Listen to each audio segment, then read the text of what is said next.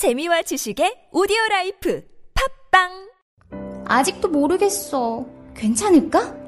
뭐가 고민이야. 그냥 자보면 되지. 어머, 미쳤어?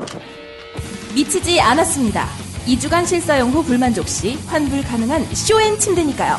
딴지마켓 입점 2달째 반품률 0%를 자랑하는 이유 있는 만족도. 이젠 고민하지 마세요. 누워본 몸에게 물어보세요. 너는 뒤로 빠져라. 이 비겁한 교훈을 가르쳐야 했던 우리의 600년의 역사, 이 역사를 청산해야 한다. 권력에 맞서서 당당하게 권력을 한번 쟁취하는 우리의 역사가 이루어져야만이 이제 비로소 우리의 젊은이들이 떳떳하게 정의를 얘기할 수 있고 떳떳하게 불의에 맞설 수 있는 새로운 역사를 만들어낼 수 있다. 대통령의 말하기, 위즈덤 하우스.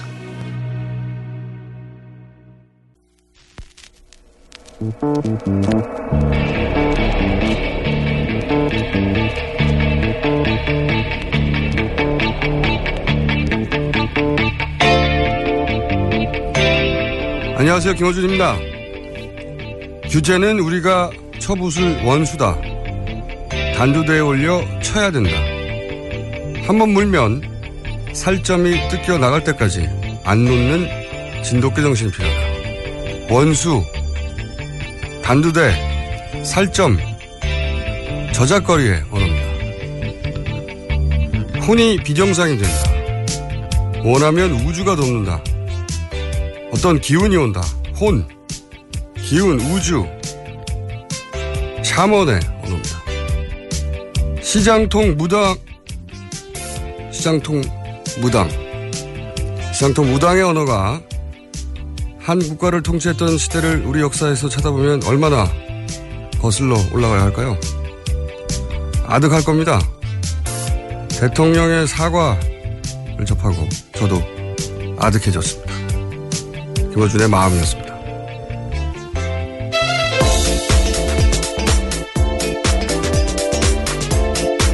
송채경화 기자 나오셨는데. 네, 안녕하세요. 한겨레21 네. 송채경화입니다.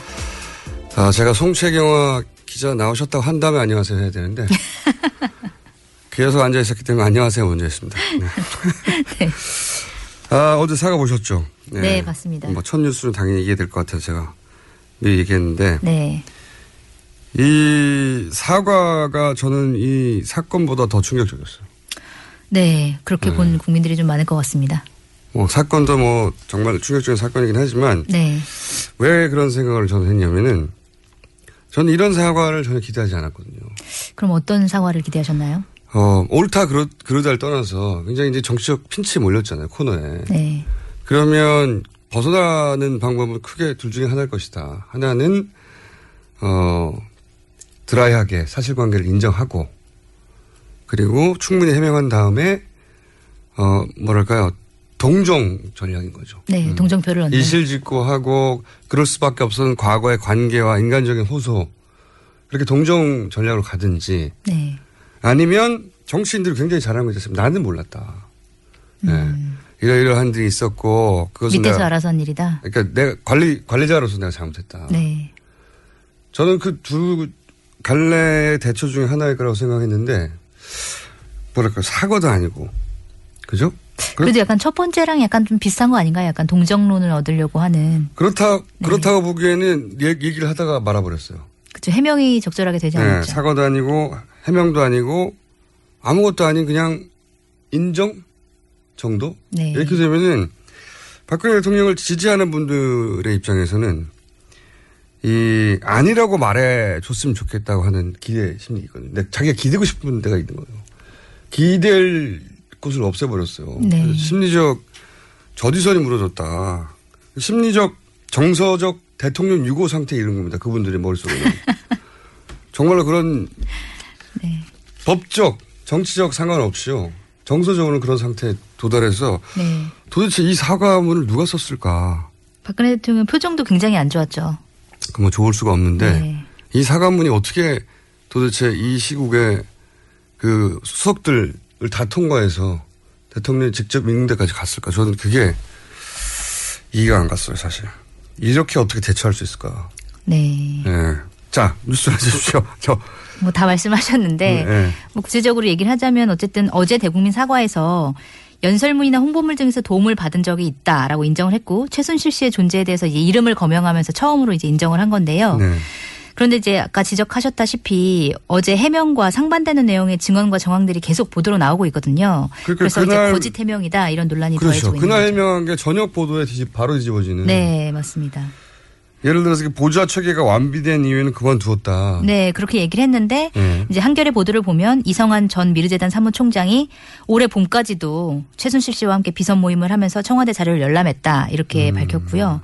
또 일부 자료들만 최순실 씨가 도와줬다. 이렇게 박근혜 대통령이 얘기했는데 사실상 이제 보도를 보면 정부 인사, 국가 정책에까지 관여했다는 보도들이 계속해서 이어졌습니다.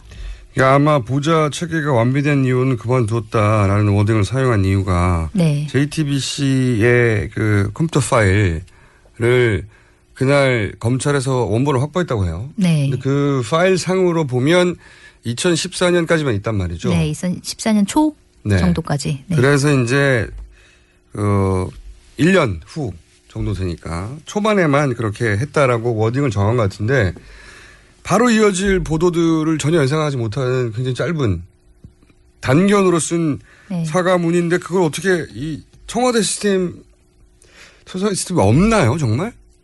최순실 씨가. 거의 없는 걸로 지금 드러나고 있는 거 아닌가요? 네. 안타깝습니다. 이게 정치적 지지 여부를 떠나서 굉장히 안타까워요. 네. 자, 그래서 이제 지금 말씀하신 대로 일부 자료가 아니라는 보도가 막 이어지죠. 네, 그렇습니다. 그중에 하나를 또 보면 최순실 씨가 거의 매일 청와대로부터 30cm 두께의 대통령 보고 자료를 건네받아서 검토했다 이러는 증언을 이성한 전 미르재단 사무총장이 한 건데요. 이 전 사무총장이 한겨레 인터뷰에서 한 얘기인데 최 씨가 주로 자신의 논현동 사무실에서 다양한 전문가를 만나서 뭐 대통령의 향후 스케줄이나 국가적 정책 사안을 논의했다 이렇게 얘기를 했습니다. 그동안 우리가 쭉 거론해왔던 인물들도 참석하나요? 네. 그 차은택 광고감독도 그 자리에 거의 참석을 했다고 하고요. 그다음에 박근혜 대통령 가방을 만든 고영태 씨 또 자주 참석을 했다고 합니다. 저도 이제 이런 보도를 보면 좀 좌절이 되는 거예요. 그러니까 30cm 두께 대통령 보고서가 거의 매일 청와대로부터 나왔다. 네. 그것도 충격적인 뉴스인데 또 더 충격적인 건 자 외부에서 외부 전문가들 잔뜩 모아가지고 그렇게 했다. 네. 대통령의 성격상 더블 체크를 하고 싶었다. 뭐 이렇게 이해해 주려고 해도 참석한 분들이 CF 감독, 펜싱 선수 이러면 이거 어떻게 받아들이라는 겁니까 이거를. 네. 그런 분들이 국정 결정 과정에 참석했다는 거 아니에요. 참여해서 네. 야 이건 정말 충격적인 뉴스예요.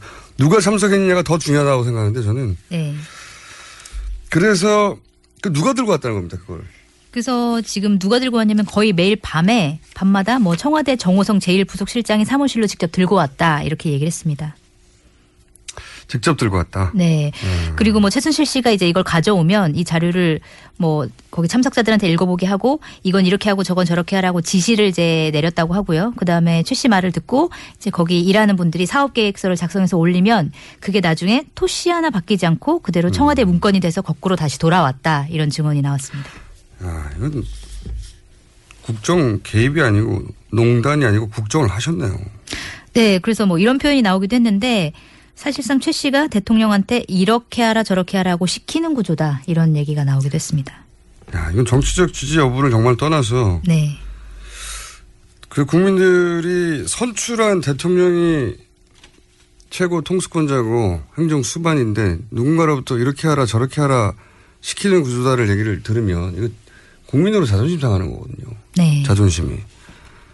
그런데 이제 이 이야기를 미르재단이라고 하는 의혹의 중심이 되는 재단의 총장이 얘기했다는 거 아닙니까? 네. 맞습니다. 본인이 그렇게 봤다라고. 네. 아, 참. 또 이분이 한 얘기가 또 있습니까 혹시? 네. 그래서 그럼 논의 주제가 뭐 구체적으로 뭐냐 이렇게 물어봤더니 한 10% 정도가 미르재단이나 K스포츠 재단과 관련된 일이었고 나머지 90%는 뭐 개성공단 폐쇄라든지 이런 정부 정책과 관련된 게 대부분이었다. 이렇게 얘기를 했습니다. 개성공단 폐쇄요? 네. 남북관계 최근 20년 사이 가장 중요한 네. 그렇죠. 결정 중에 하나인데 최근 20년 사이가 아니라 최근 30년 사이 가장 중요한 결정일 것 같은데 이 일을 최순실 씨가 CF 감독하고 가방을 만드신 분하고 같이 모여서 의논했다는 거 아닙니까? 네, 그렇게 볼 수 있겠죠. 이 말이 맞다면요. 정말 이런 뉴스는 접하고 싶지 않아요. 지지하지 않더라도 네. 이렇게 아이 참네. 다음 뉴스는요? 네, 그 외에도 뭐 인사 문제도 논의했고 장관을 만들고 안 만들고가 이 자리에서 결정됐고 뭐 청와대 문고리 3인방도 최 씨의 심부름꾼에 지나지 않았고 뭐 이런 얘기들이 이제 쭉 오갔는데요. 이 내용은 뭐 듣기 싫어하시니까 여기까지 하고요. 아니, 다른 뉴스를 보면 원래 이제 그 정치적 지지 여부에 따라서 이런 예를 들어 상대편의 네. 곤혹스러운 뉴스는 막 신나기도 하잖아요. 네. 근데 이런 뉴스는 말이죠. 그 국민들의 자존심을 근본적으로 건드리는 것 같아요. 네. 아니 그러면 내가 지지하든 지지하지 않든 대통령인 줄 알고 믿고 있었던 그리고 그 대통령을 보좌하는 시스템 네. 어마어마한 시스템이 있는 줄 알았더니 겨우 밖에 앉아가지고 카페에서 이런 분들이 모여가지고 개성공단 폐쇄를 의논하게 해가지고 그게 결정되면 문서로 그대로 나오고 이게 이건 자존심이 상하는 거죠. 근본적인. 또 근데 이 뉴스가 여기서 끝이 아니라는 거죠 지금. 네. 지금 계속적으로 뉴스가 나오고 있는데요. 뭐 또 다른 뉴스를 보면 최순실 씨가 북한과의 접촉 내용 등 안보 관련 기밀까지 보고를 받은 걸로 나타났는데요. 어제 JTBC 보도였고요. 그 JTBC가 입수한 그 최순실 씨 PC에서 나온 자료인데 최 씨가 지난 2012년 박근혜 대통령이 당선인 시절에 이명박 당시 대통령과 독대하기에 앞서 만든 사전 시나리오를 이제 받아봤다는 거고 그 내용 가운데 하나가 최근 군이 북한 국방위원장과 세 차례 비밀 접촉을 했다. 이런 내용이 거기에 적혀 있었다는 거죠. 그래서 뭐 이런 민감한 대북 접촉 정보까지 최순실 씨가 받아보고 있었다. 이런 내용인 겁니다. 저는 개성공단 폐쇄도 의논했다는 거를 이미 들었기 때문에 네. 놀랍지는 않은데 그런 생각도 들더라고요. 이거 내통 아닙니까? 이명박 정부가 그 전에 네. 이정현 대표의 이야기에 의하면 공개적으로 안 하면 내통이라고 했는데 네, 세 차례 비밀 접촉을 네. 이명박 정부 시절에 했고 그 이야기를 나눴다. 네. 당선인 시절에. 알겠습니다. 또 있습니까? 네. 그 최순실 씨 파일을 보면 또 최순실 씨가 인수위원회 인사에도 개입한 정황이 드러나는데요. 2012년 2월 19일에 이제 나온 홍보 SNS 본부 운영안이란 문건에는 그 6일 뒤에 임명될 인수위 홍보팀장 이름이 또 나와 있고요. 그다음에 이 외에도 여러 가지 문서들이 있었는데 뭐 대통령 당선인 대변인 선임 관련 문서, 뭐 역대 경호처장 현황 문서 이런 것들이 이제 최순실 씨한테 보고가 됐다고 합니다. 당선 때부터 이미 청와대 인사에 개입했다는 얘기네요. 한마디로 네. 말하자면. 네. 또 있습니까? 네. 이것뿐만이 아니라 또 대통령이 해외 정상들과 나눌 통화 대담 자료도 이제 사전에 최순실 씨가 받아봤다고 하는데. 잠깐만요. 네. 야, 이건 또 다른 종류의 충격이네요. 그러니까 대통령이 해외 정상을 만나서 대담을 하는데. 네. 그 자료를 미리 또 받아봐가지고. 네. 뭐 직접 만난 대담까지는 모르겠고 일단 통화 대담 자료를 받아본 건데 뭐 호주 총리 통화 참고 자료 이런 문건도 있었고 그래서 뭐 길러도 호주 총리와 통화하기 전에 참고한 내용을 정리한 이제 내용이 거기 안에 있었다 그러고요. 근데 그 전에는 뭐 청와대에서 만든 문건이 최순실 씨한테 간 것까지는 드러났는데 요 문서는 외교통상부에서 작성했다고 해요. 그래서 뭐 청와대 작성 문건뿐만이 아니라 뭐 외교통상부 작성 문건까지 뭐 정부 부처의 공식 문서까지 최순실 씨한테 갔다 이런 내용인 거죠. 이거는 통화를 한 내용을 담은 겁니까? 아니면 앞으로 통화를 할 때 이런 거를 중심으로 거론하라고 하는 참고 자료? 네. 참고 자료 하기 전에. 네. 그리고 뭐 통화를 PC는. 하고 나서 네. 이런 대화가 있었다고 정리한 거를 본 것도 굉장히 네. 웃긴 일이에요. 자기가 왜 대통령이 다른 나라 대통령하고 대화한 내용을 알아야 됩니까? 그죠? 근데 그 뭐라고 할지를 미리 지금 알고 그거를 그렇죠. 네. 미리 줬다는 얘기는 그 대화 내용을 코치할 수도 있다는 거잖아요. 네. 그 대화 내용을 어떻게 할지를 결정하지 않거나 관여하지 않을 사람이 이걸 왜 줍니까 미리? 그렇죠. 이건 정말 국정을 하셨네요 진짜. 국정과 외교까지 네. 하셨네요. 네, 국정과 외교도 하고 뭐 또 2013년 대통령 여름휴가 미공개 사진도 뭐 컴퓨터 안에 들어있었다고 하고요. 다방면으로 이제 관여를 한 걸로 나타나고 대통령 있습니다. 휴가 때 뭐 워낙 친분이 있어서 같이 갈 수 있고 그때 찍은 사진이 있을 수는 있다고 생각해요. 근데 그런 차원이 아니니까요. 외교 기밀 누설 아닙니까 이건 또? 네. 그래서 뭐 대통령 기록물 관리법 위반, 외교상 기밀 누설, 군사 기밀법 위반 혐의 이렇게 혐의 적용을 할 수 있는 가능성이 있지 않느냐 이런 논의들이 지금 이루어지고 있습니다. 또 있죠. 어제 대통령의 사과 이후 워낙 많은 뉴스들이 또 쏟아져가지고. 네, 어제 TV조선에서는 그 최순실 씨의 영상이 처음으로 공개가 됐는데요. TV조선. 네. TV조선 참고로 이제 아신 분은 아시겠지만 조선일보와 청와대가 지난 한 달 반 동안 굉장히 안 좋았죠. 네. 서로. 그렇습니다. 그러다가 조선일보가 이제 뿌리를 내리면서 사실은 항복했는데 이게 네. 반격인 셈이기도 하네요. 네, 아마 그 전에 이미 취재가 이루어졌는데 그 청와대 반격 때문에 보도를 못했었던 것 같은데요. 그 최순실 씨가 대통령 해외 순방 일정표를 보면서 대통령의 입으로서 직접 고르는 모습이 찍힌 영상이 어제 공개가 됐습니다. 그러니까 최순실 씨가 영상으로 찍힌 건 처음이죠. 네, 처음이고요. 이 동영상을 보면 또 특징이 저 계속 이제까지 좀 논란이 되었었던 헬스 트레이너 출신 윤전추 청와대 3급 행정관이 이제 나오고요. 네. 그다음에 박근혜 대통령 후보 시절에 경호를 담당했던 청와대 제2부속실의 이영선 행정관이 최순실 씨의 심부름을 여기저기서 이제 하는 모습이 찍혀 있습니다. 그러니까 영상이 찍혔는데 네. 그 동영상을 보면 청와대의 공무원들이 최순실 씨의 수발을 들었다 이거잖아요. 한마디로. 네, 맞습니다. 수발을 든다는 구체적으로 어떤 수발을 들었다는 거예요? 예를 들면 뭐 윤전추 행정관 같은 경우에는 최순실 씨가 이렇게 손가락으로 지시하면 옷을 개고 뭐 이렇게 챙기고 이런 모습을 보였고, 그다음에 이영선 행정관 같은 경우에는 이제 전화가 어디선가 걸려오니까 그 전화기를 자기 이제 몸에 닦아가지고 이제 두 손으로 뭐 들어올까봐 네 최순실 씨한테 전해주는 그런 모습이 또 찍히기도 했습니다. 대통령 경호를 했던 분이 네. 대통령 경호를 했던 분이 최순실 씨 심부름을 하고 있다는 거잖아요. 네. 네. 그건 정말 이해하기 어렵네요. 이 정도를 넘어서는 뉴스가 나오니까 이제.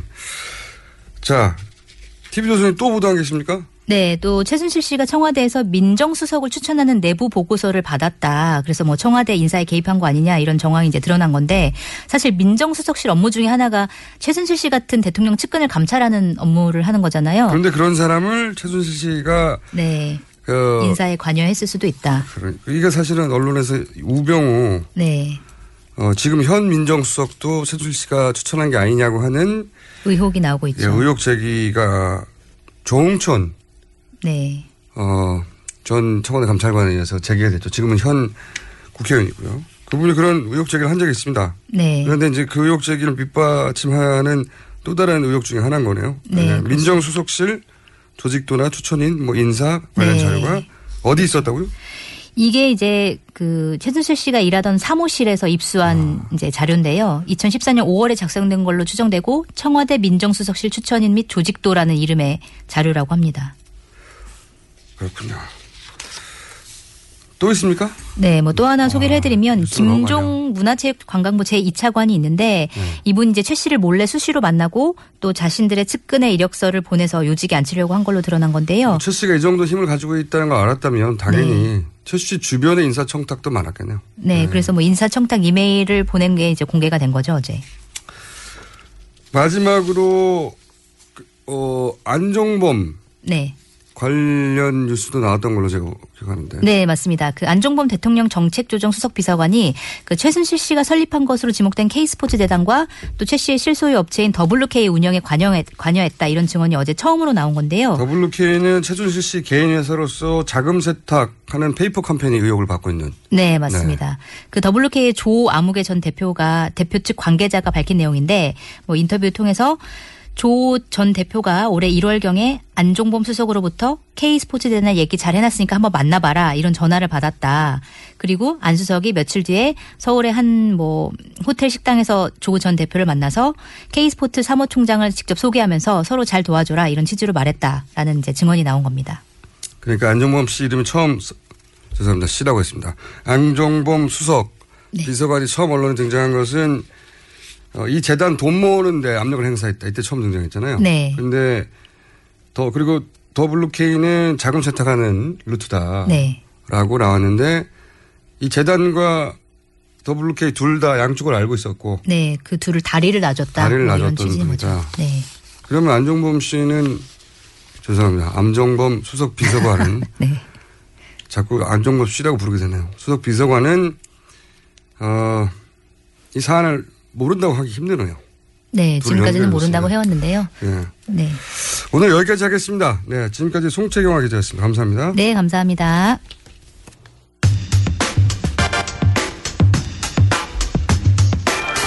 뉴스공장 인터뷰 첫 번째 인터뷰 시간입니다. 박근혜 대통령 사과문 발표 직후에 원내정당 대표로는 처음으로 국회 정론관에서 기자회견을 한 심상정 정의당 대표 연결해서 이 사태에 대한 입장 좀 직접 들어보겠습니다. 안녕하세요, 대표님. 네, 안녕하세요. 네, 오랜만입니다. 네. 네, 언제 불러주나 기다렸어요. 아, 저희 작가들은 좀 다른 얘기 하던데, 섭외를 드리면 잘 안 된다고. 네. 자, 앞으로는 자주자주 나와주시고요. 네. 어제 기자회견을 그렇게 갑자기 하신 이유부터 좀 말씀해 주십시오. 지금 우리 국민들이 집단적 충격 상태에 있거든요. 네. 그래서, 대통령의 말씀을, 일말의 기대를 가지고 기다렸는데, 대통령의 어제 사과로, 사태가 더 분명해지고 엄중해졌다, 이렇게 생각을 해서 기자회견을 했습니다.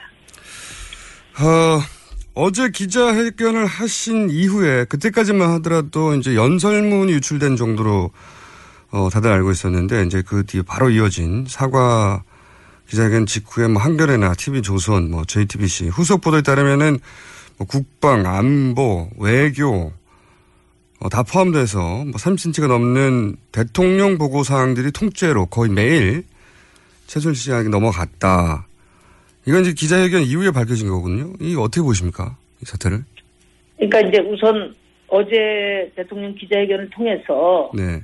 청와대 문건 유출이 장기간 진행이 됐다. 그리고 이것이 대통령의 뜻이었다. 네. 이것을 말씀하셨어요. 네, 그래서 거기까지 시인하셨고. 더 이상 네. 예, 이것은 더 이상 의혹이 아니고. 네. 이제 진실이 됐고 또 최종 책임이 대통령에게 귀착된다는 점이 어제 확인이 됐습니다. 네. 그리고 이제 더 나가서 지금 말씀하신 것처럼 국민들은 박근혜 대통령을 찍었는데 에? 과연 누가 국가를 운영한 거냐? 어? 이게 이제 우리 국민들이 지금 거의 멘붕 상태에 이르는 배경이거든요. 네. 그러니까 과거에 공직기강 비서관을 했던 박환천 전 행정관이 네. 대한민국의 권력서의 1위는 최순실이다. 네. 이렇게 이야기한 것이 진실이었냐. 호가호의를 했다고 하지만 지금 상황은 누가 호랑인지 누가 여우인지조차도 분간하기 어려운 상태가 됐어요. 네. 그래서 대리통치라는 말까지 나오고 있는 겁니다. 그렇다면 이것은 국민들을 기망하고 민주주의 헌정 질서를 유린한 것으로 우리 국민들이 이 상황을 도저히 용인하기 어려운 이제 상황이 됐다 그렇게 생각합니다. 그러면서 이제 주장하신 바가 최순실 씨를 네. 일단 구속 수사하고 그리고 네. 우병우 민족수석 포함해서 이제 소위 문고리 3인방은 엄중히 문책하고 그리고 내각 총사퇴, 중립 내각 구성 그러니까 한 세 가지 정도 조치를 요구하셨는데 최순실 씨 구속 수사나 비서실 문책은 충분히 이해가 가는데 내각 총사퇴하고 중립 내각을 요구하신 이유는 뭡니까? 그러니까 지금 어제 제가 말씀도 드렸지만은 지금 여러 인터넷 매체들의 실시간 검색에 1위부터 한 4, 5위까지가 다 탄핵 얘기거든요. 네, 그렇습니다. 예. 탄핵이 이론 법률적으로는 물론 가능하죠. 법률적으로는 헌법 65조에 직무 집행에 있어서 헌법이나 법률을 위반하면은 네. 국회가 탄핵권을 발휘할 수가 있거든요. 의결할 수가 있는 거기 때문에 네. 어제 대통령이 인정을 하셨기 때문에 가능한 얘기고요. 이제 또 하나는 이제 과거 노무현 대통령 탄핵 소추를 헌재가 기각할 때 2004년도에 네. 그때 이제 이런 얘기를 했어요. 탄핵에 대해서 대통령직 유지가 헌법 수호의 관점에서 용납될 수 없거나 대통령이 국민의 신임을 배신해서 네. 국정을 담당할 자격을 상실한 경우에 탄핵을 할 수 있는데 노무현 대통령은 그거 아니다 이렇게 이제 한 거거든요. 네. 지금 굳이 설명이 필요 없지 않습니까? 지금 대통령직 유지가 헌법 수호의 관점에서 용납될 수 없죠. 왜? 지금 지금 대리통치라는 말까지 나오고 있는 상황이고, 대통령이 국민의 신임을 정면으로 철저히 배신한 거죠. 그래서 이론적으로는 뭐 탄핵, 국민들이 탄핵의 요구가 충분히 차고도 넘친다 이렇게 보는데, 네. 다만 이제 저는 이제 탄핵의 실효성에 대해서는 이제 우리가 깊이 생각을 해봐야 되겠죠. 왜냐하면 이 탄핵이라는 거는 이제 헌정 중단에 준하는 사태죠. 그리고 네. 이게 이제 안보나 경제에 엄청난 영향을 주는 거고, 또 대통령 임기가 지금 1년 좀 더 남은 상태이기 때문에 네. 우리 국민들 입장에서 생각해 볼 때 국가적 손익을 철저히 따져야 되는 거고, 그래서 저는 이제 헌법이 국회에 탄핵권을 주었지만은 이 탄핵이 갖는 이런 중차대한 의미를 생각할 때 이것은 국회 권한을 넘어 국민적 권한이라고 생각하는 거죠. 그렇다면 대통령이 이런 국민의 어떤 탄핵 요구를 제대로 수용해서 사태에 준한 책임 있는 조치가 필요하다. 그래서 대통령을 보좌했던 모든 사람들은 총사퇴해야 된다. 그러니까 대통령이 네. 탄핵 상황으로 국민들이 가지 않도록 하려면 본인이 요구하는 국민들. 본인이 그렇죠. 스스로 사퇴하는 정도의 그렇죠. 대통령이 네. 스스로 사퇴에 준한 책임 있는 조치가 필요하다는 관점에서 제가 어제 그 세 가지를 말한 거죠. 그 중에 하나가 이제 청와대 비서관을 비롯해서 내각 총사퇴를 통해서 네. 거국 중립 내각으로 사실상 대통령 통치 권한을 이양하는 그런 의미에서 제가 말씀을 드린 겁니다. 그리고 이제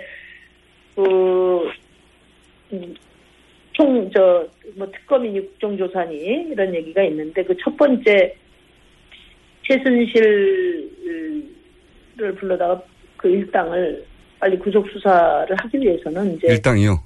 예, 특검이 필요한데, 예? 네.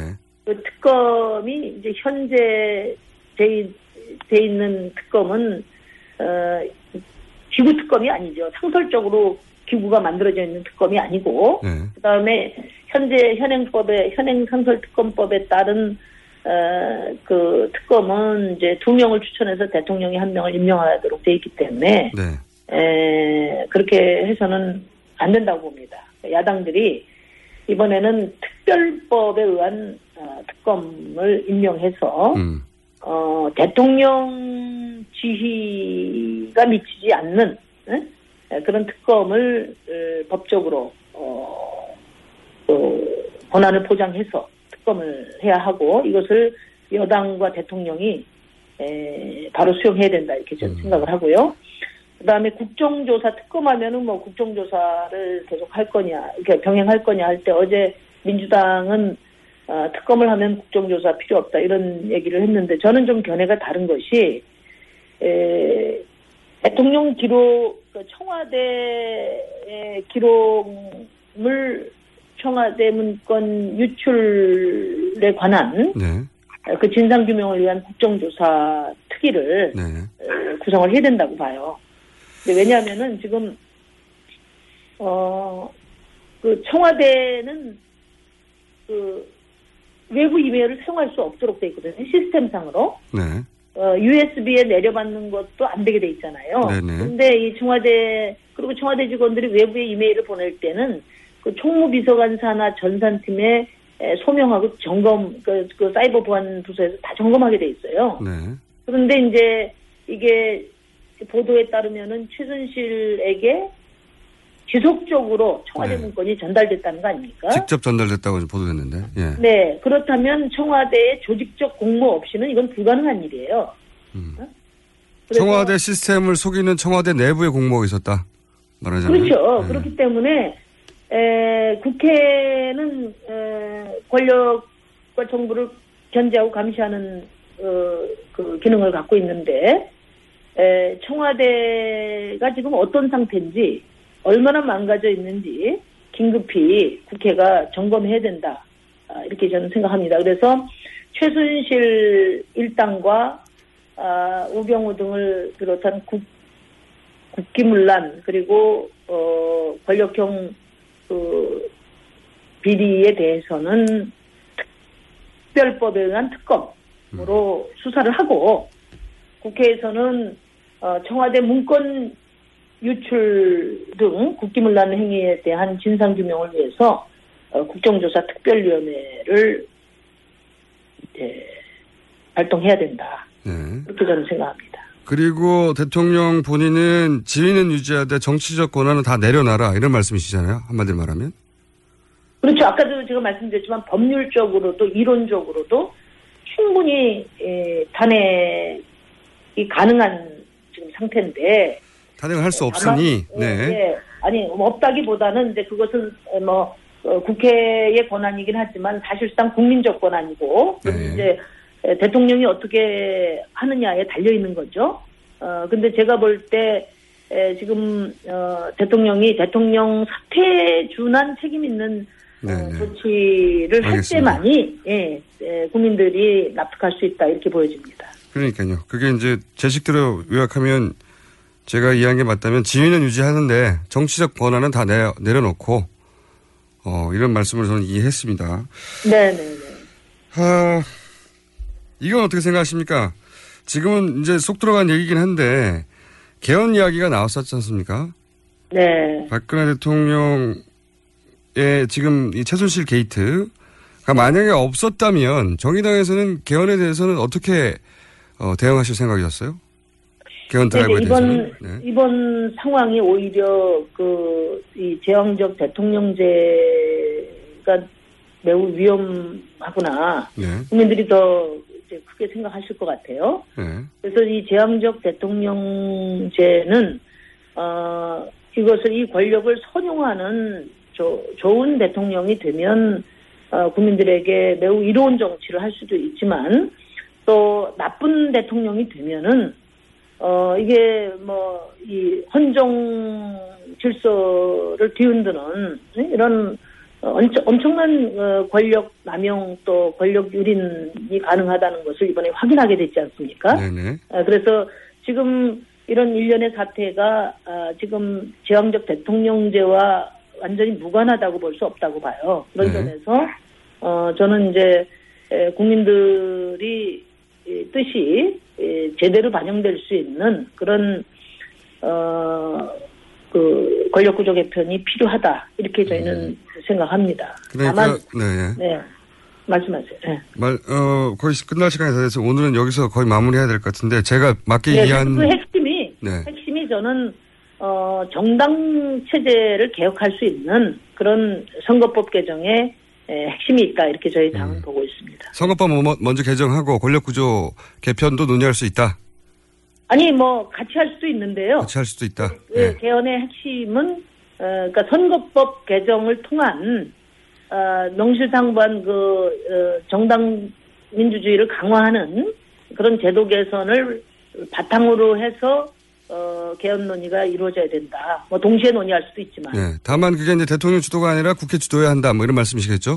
국회 주도로 해야 되고요. 또 뭐 몇몇 중진들 또는 대통령 후보들의 어떤 개별적인 논의가 아니고 정당을 중심으로 한 책임 있는 논의가 진행될 필요가 있다.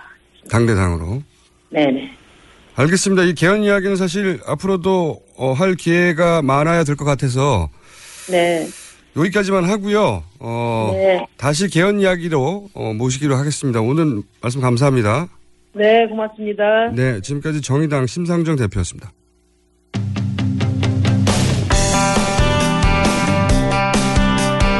자, 두 번째 이어지는 인터뷰입니다. 연설문 수정 의혹. 대통령의 연설문을 누군가 수정했다. 여기서부터 논란이 시작됐죠. 전국을 뒤흔들고 있는데 김대중, 노무현 두 대통령의 연설 기록비서관을 지냈던 분을 모시고 저희가 도대체 이게 뭐가 어떻게 잘못된 건지 짚어보기로 하겠습니다. 강원국 씨 연결됐습니다. 안녕하세요. 예, 안녕하세요. 네. 강원국입니다. 네. 대통령 연설 담당을 얼마나 하셨습니까? 그 김대중 대통령 때는 연설 행정관을 3년 했고요. 노무현 대통령 연설 비서관을 처음부터 끝까지 했습니다. 처음부터 끝까지.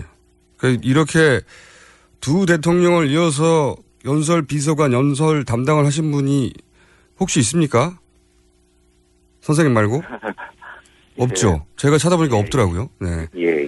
명실상부 가장 대통령 연설을 오래 담당한 분으로 소개할 수 있을 것 같은데, 그래서 저희가 섭외를 진작에 했는데 다른 데 인터뷰를 많이 하셨더라고요. 네. 저희가 섭외를 한 다음부터 다음에는 다른 인터뷰는 삼가해 주십시오. 자, 다른 질문 전에 예. 본인이 이제 대통령의 말을 직접 뭐랄까 조탁하고 뭐 초안을 잡고 하셨던 분으로서 예. 그 박근혜 대통령의 연설, 어휘, 문장 등등이 유심히 보셨을 텐데 본인 직업이었으니까 좀 이상하다 이런 일 있기 전부터 그런 느낌을 받은 적은 없으셨어요? 뭐 연설을 저는 박근혜 대통령 연설은 처음부터 끝까지 본 적이 없고요.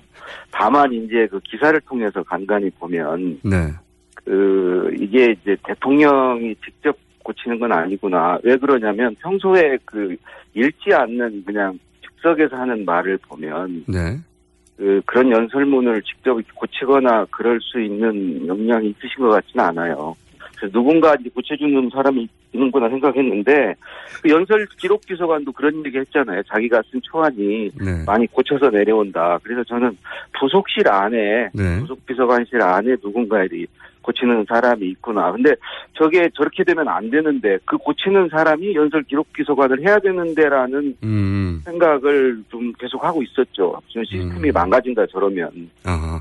그러니까 평상시 이제 이런 일이 있기 전에 본인의 경험에 비춰보자면 그리고 본인이 판단했을 때 이제 말을 연구하시는 분이고 말을 오랫동안 대통령의 말을 보아오신 분으로 박근혜 대통령 평소 말로 보아서는 이렇게 이 연설문을 직접 고치거나 할 수 있습니다. 고칠만한 예, 안 되고 특히 이제 무슨 뭐 그 간혹 이상한 소리들 하는데 그걸 이제 연설 기록 비서관이 초안 단계에서 그런 구사를 할 수가 없거든요. 뭐 우주의 기운 이런 표현을 연설 기록 비서관이 어떻게 감히 넣겠습니까? 그러니까 그래서 그 안에서 누군가 이제 고치는 사람이 있구나 생각. 청와대 바깥으로 나갔을 거라고는 상상을 못 하셨어요? 전혀 생각을 못 했죠. 그건 상상할 수 없는 일이었기 때문에. 그게 얼마나 상상하기 힘든 일인 거죠? 저희는 청와대 근무를 안 해봤으니까요. 그거는 저는 그 말 듣고도 믿지를 않았어요. 도대체 그거는 그거는 정말 있을 수 없는 일이죠.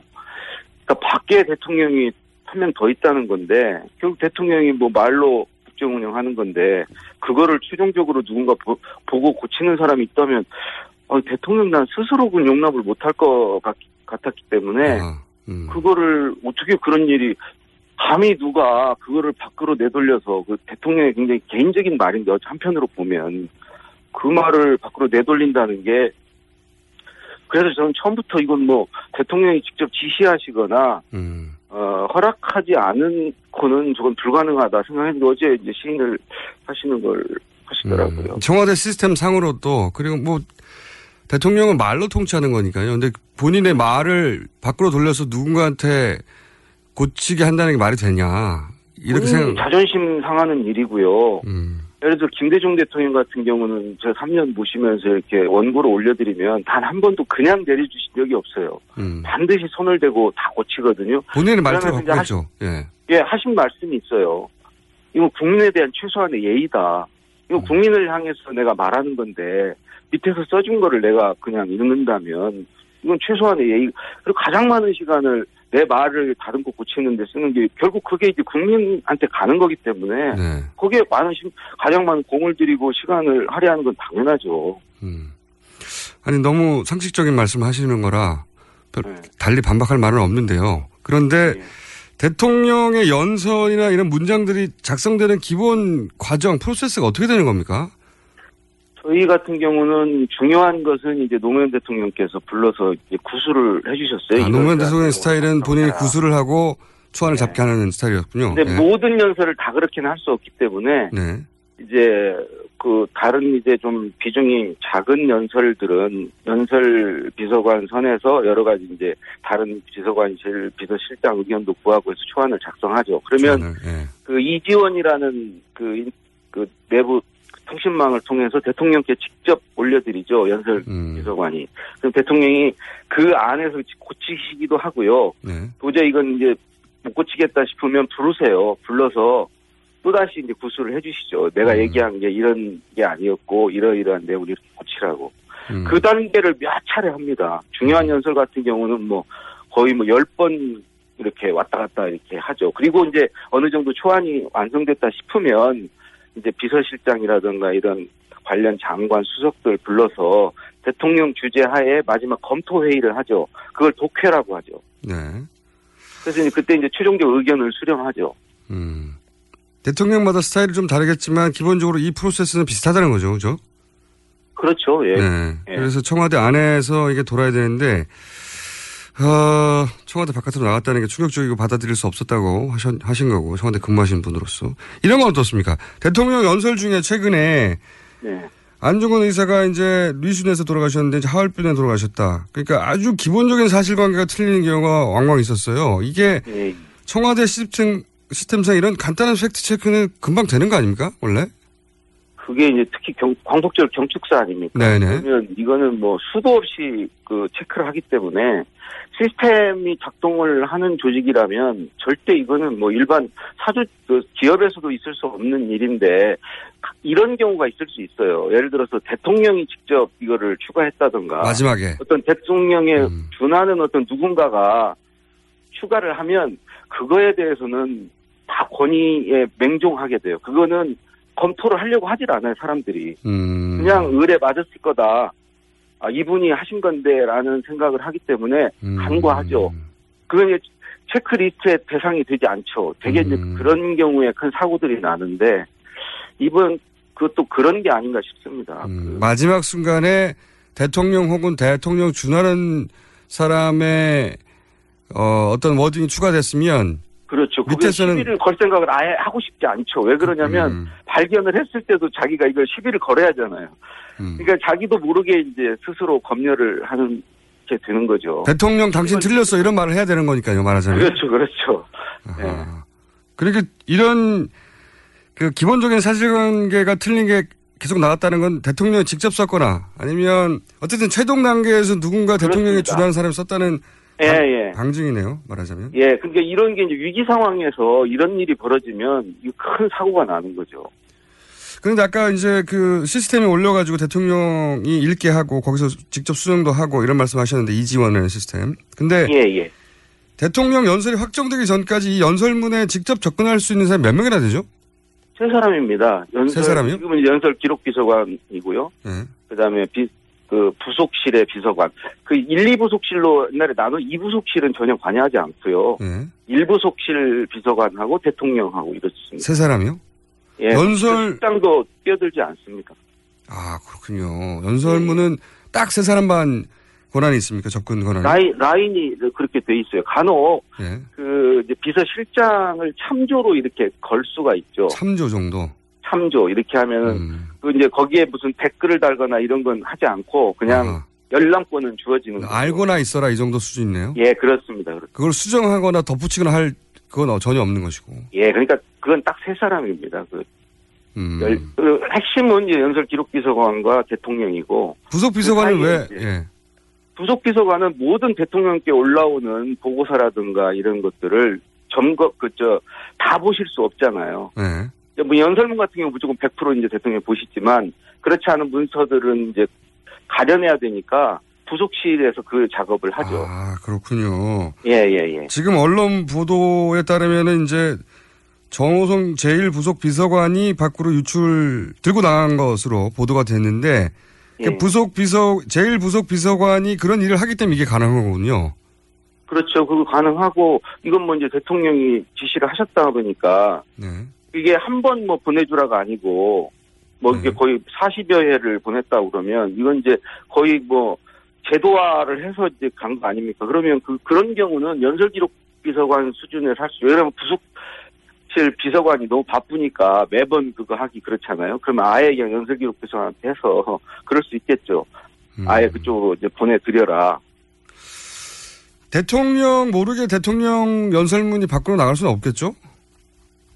아, 그거는 누가 강 큰 사람이 그런 일을 합니까? 그거는 있을 수가 없죠. 네, 대통령 본인이 이제 할 말인데 대통령 모르게 내가 할 말을 누가 고친다. 이건 있을 수 없겠죠. 그럼요. 그거는 네. 일반 문건도 그거는 큰 일벌백계 하라고 그랬잖아요. 국기문란이고 그랬는데 본인 대통령이 그렇게 언명을 하셨는데 그거를 누가 대통령의 말을 대통령의 허락 없이 하겠습니까? 바보 같은 질문인 줄 알면서 제가 드리긴 했는데 하도 이상한 일이 많이 벌어지니까요. 혹시 대통령 모르게 가능할까 싶어서 제가 여쭤본 건데. 예. 또 이제 언론 보도되기로는 부속 비서관이 30cm 정도 되는 대통령 보고 문서를 거의 매일 전달했다. 이런 보도가 있었는데 제가 의아한 것은 30cm면 어마어마한 두께입니다. 문서가. 예. 네, 어마어마한 두께인데 아까 이제 부속 비서관이 이제 대통령이 그 많은 보고서를 다 볼 수 없으니까 중간에 걸러낸다고 하셨잖아요. 예. 그런데 30cm 정도를 매일 갖다 줬다는 거는 보고서 전체를 갖다 준 거랑 마찬가지인 것 같은데. 그죠? 예. 이렇게 통째로 정기적으로 유출이 청와대에서 가능합니까, 이게? 출력을 하면 이제 거기 워터마크라고 그래서 그 청와대 문건이라는 표시가 종이에 되는데. 네. 지금은 그런 걸 무서워할 수준이 아니었던 것 같아요. 거의 그 위에서 대통령이 용인한 사안이고, 그렇기 때문에 그런 게 두려워서 밖에 유출을 못하고 그러진 않았을 것 같고, 그러니까 이거는 우리가 상상할 수 있는, 그리고 상식적으로 생각할 수 있는 수준 위에서 벌어진 일이기 때문에, 그런 잣대를 가지고 그게 가능한 일이냐라고 얘기하는 것도 무서운 것 같아요. 하긴 그렇습니다. 우리가 상상, 오늘 넘어서는 일들이 벌어져가지고 정상적인 시스템 내에서 근무하신 분들 얘기 듣다 보면은 답이 안 나오네요. 네. 저희가 굉장히 아쉽네요. 좀 더 여쭤볼 게 있는데 한 번 더 연결해 봐야 되겠습니다. 오늘은 여기까지 해야 될 것 같고요. 예. 이 사안이 하루 이틀에 끝날 거 아닌 것 같아서 다음에 한 번 더 연결하겠습니다. 오늘 말씀 감사합니다. 예, 고맙습니다. 네, 지금까지 강원국 전 청와대 연설비서관이었습니다. 저는 잠시 후 8시 10분에 다시 돌아오겠습니다.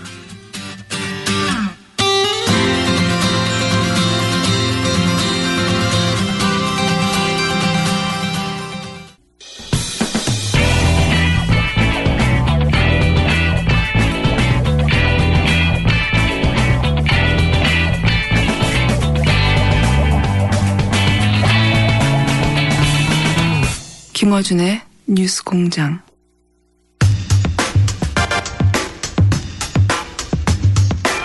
자, 악마 변호사입니다.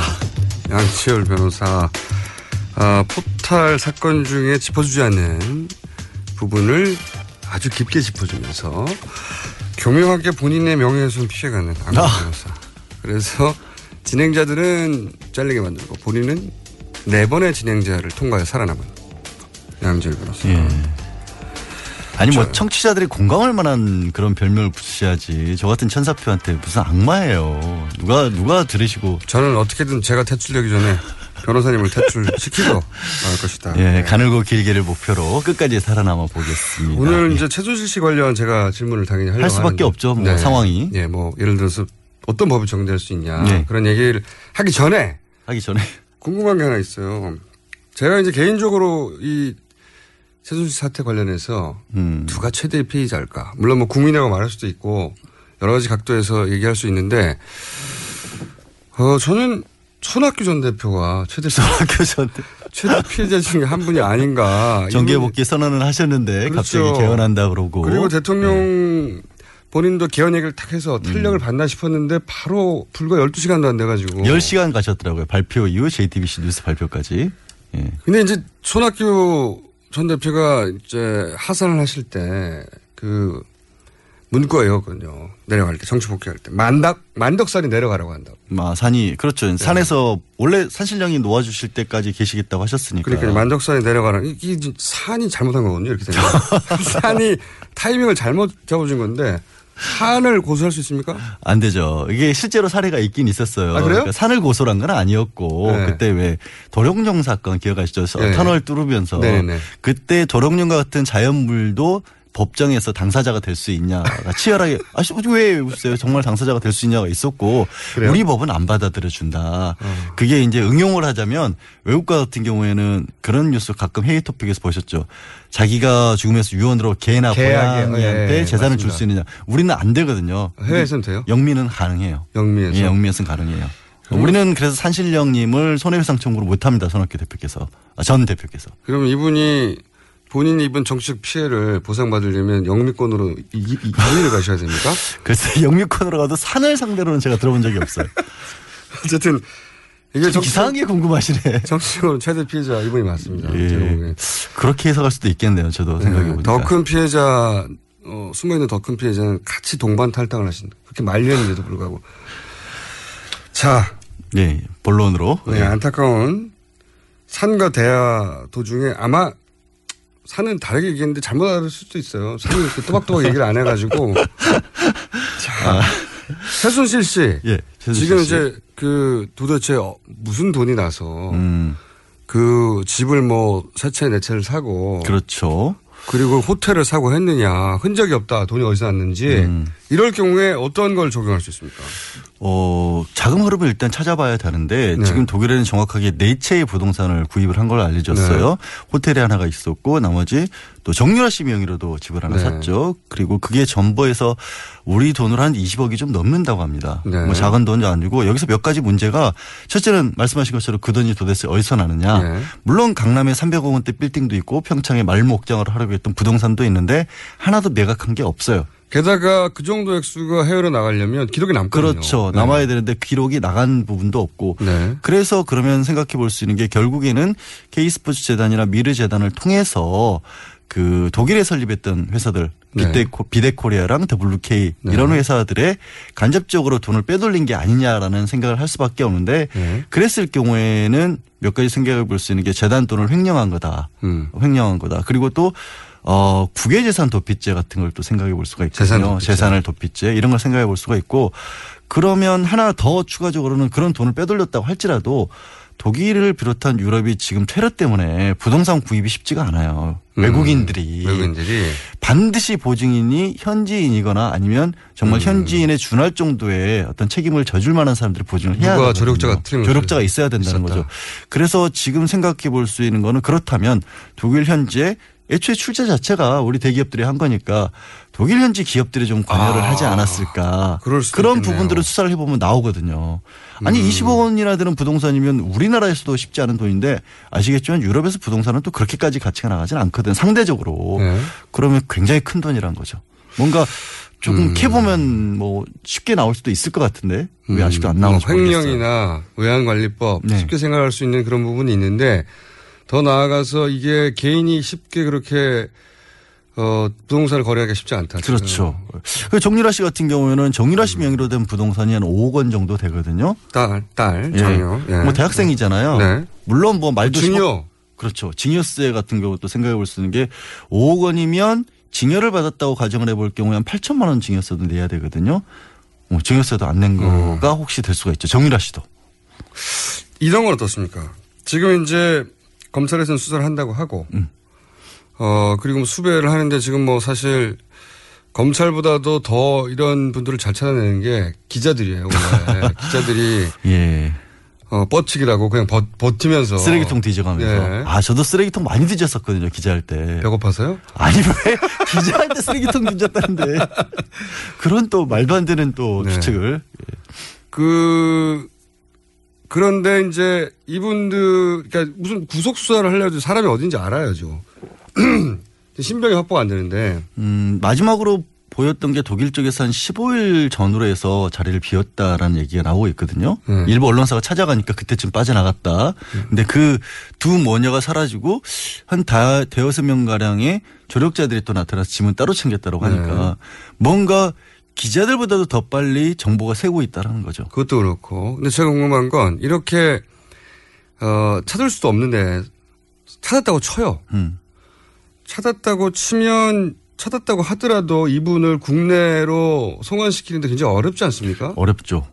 과거에 이병헌 씨의 장녀 아직도 안 들어가고 유섬나 씨 같은 경우 2014년에 재판에 넘겨졌는데 진짜 악마의 변호사로 불리는 그 프랑스의 모 변호사 진짜 거기는 진짜 전쟁 범죄자들 변호 많이 했던 사람이잖아요. 예. 그 사람이 지금 붙들고 있는데 여러 가지 핑계를 대면서 제가 알기로는 지금 프랑스 항소심에 넘어가서 계속 재판만 하고 있는 걸로 알고 있어요. 그러니까요. 그게 몇 년에 걸릴 수도 있고. 모르는 거죠. 예. 신병 확보가 아예 안 돼버릴 경우에는 어려운 게 뭐냐면 이 경제 범죄가 이 범죄인 인도 조약을 하려면 가장 먼저 되는 게 양쪽 나라에서 다 범죄라는 게 명확해야 하는데 지금 우리도 아까 말씀드린 것처럼 만약에 재단 돈을 유용한 거라면 쉽진 않거든요. 이게 공식적으로 사업을 벌인 거냐 아니면 개인 목적으로 빼돌리냐를 사람을 경계가 애매하잖아요. 모호한데 그쪽 입장에서 봤었을 때는 아니 또 한국 정부에서 만든 재단들 대한민국에서도 대통령께서도 지난주 목요일에 그 수석 비서관회의 직후에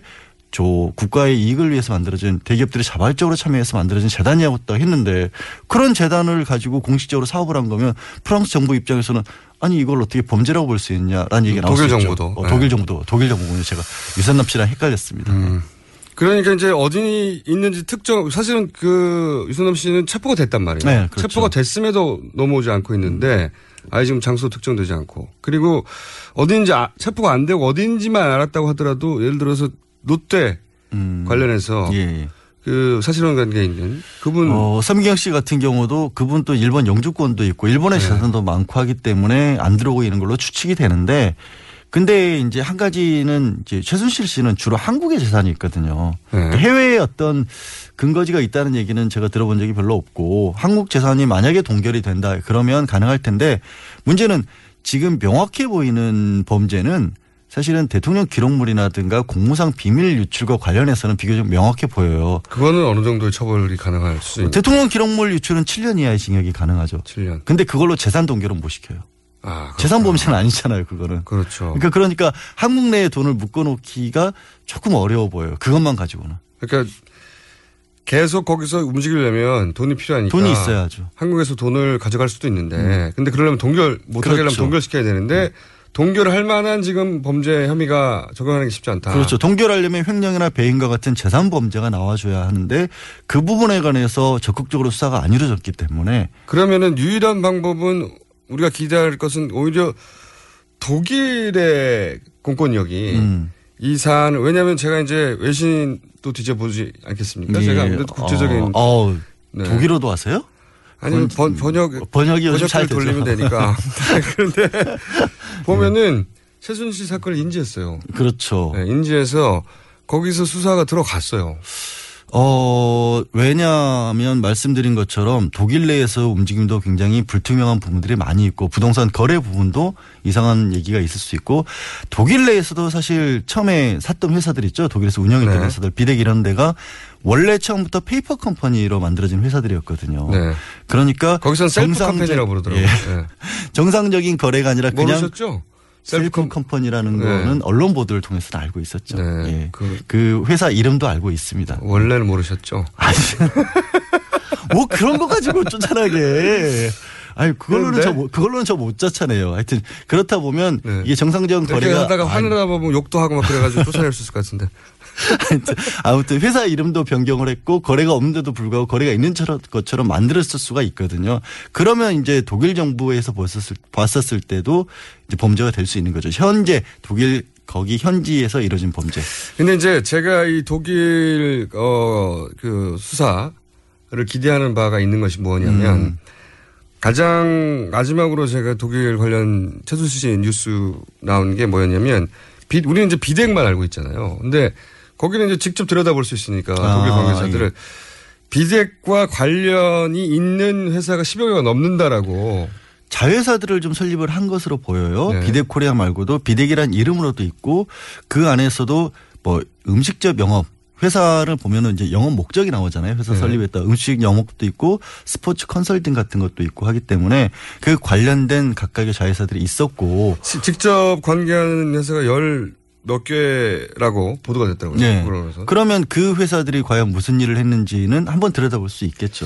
독일의 예를 들어서 그런 수사 권한을 가진 경찰이나 검찰이 직접 뒤져보기 시작하면 자금을 추적하고 자금 출처를 묻기 시작하고 거기서 좀 성과가 나오지 않겠나. 근데 그 부분은 또 좀 모호해지는 게 뭐가 제일 큰 거냐면 배임죄 같은 게 독일은 없거든요. 배임이라는 게 없어요? 네, 배임이라는 게 독일형법에는 없어요. 왜요? 배임하는 사람이 없어요?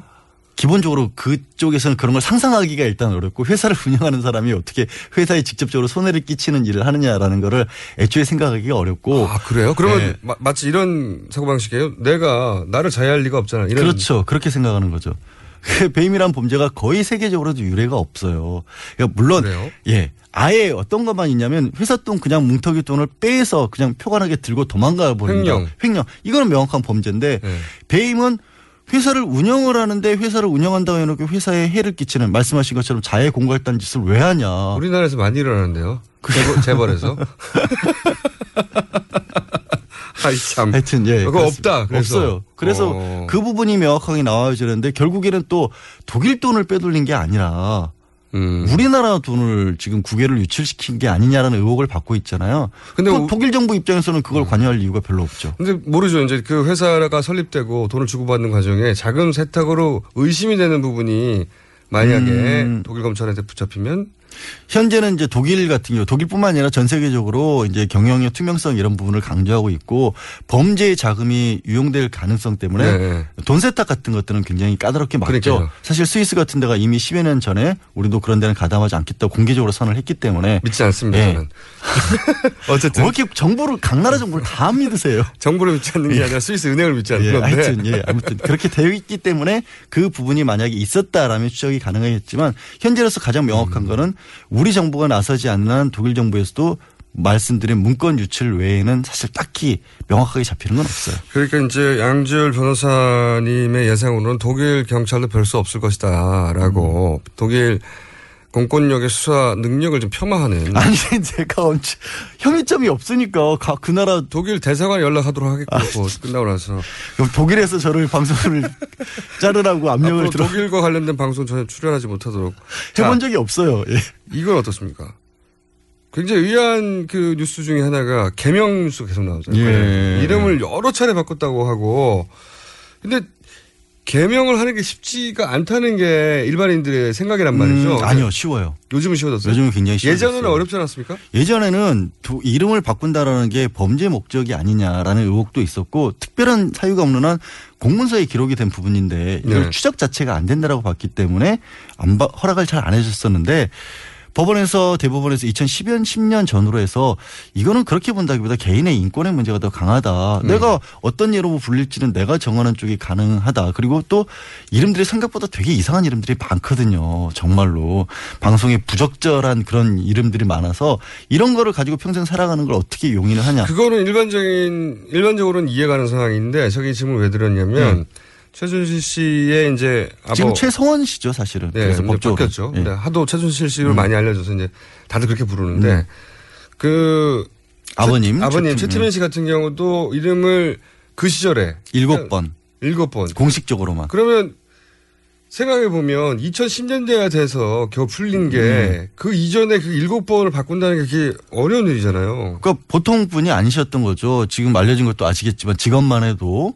승려도 하셨다가 절에도 네. 들어가셨다가 카톨릭 신부도 하셨다가 목사도 하시고 또 그다음에 무슨 뭐 본부 운동본부 이런 것도 굉장히 많이 네. 만들었고 본인이 직접 종교 지도자. 예. 이제 일각에서는 지금 사실 최순실 씨가 했던 어떤 재단을 만들어서 대기업들의 자금을 출연받고 이런 것들은 이미 최태민 목사, 최종 직업 목사였으니까 최태민 목사가 이전에 했던 그 모델이죠. 그걸 그대로 고스란히 답습을 하고 있는 거니까.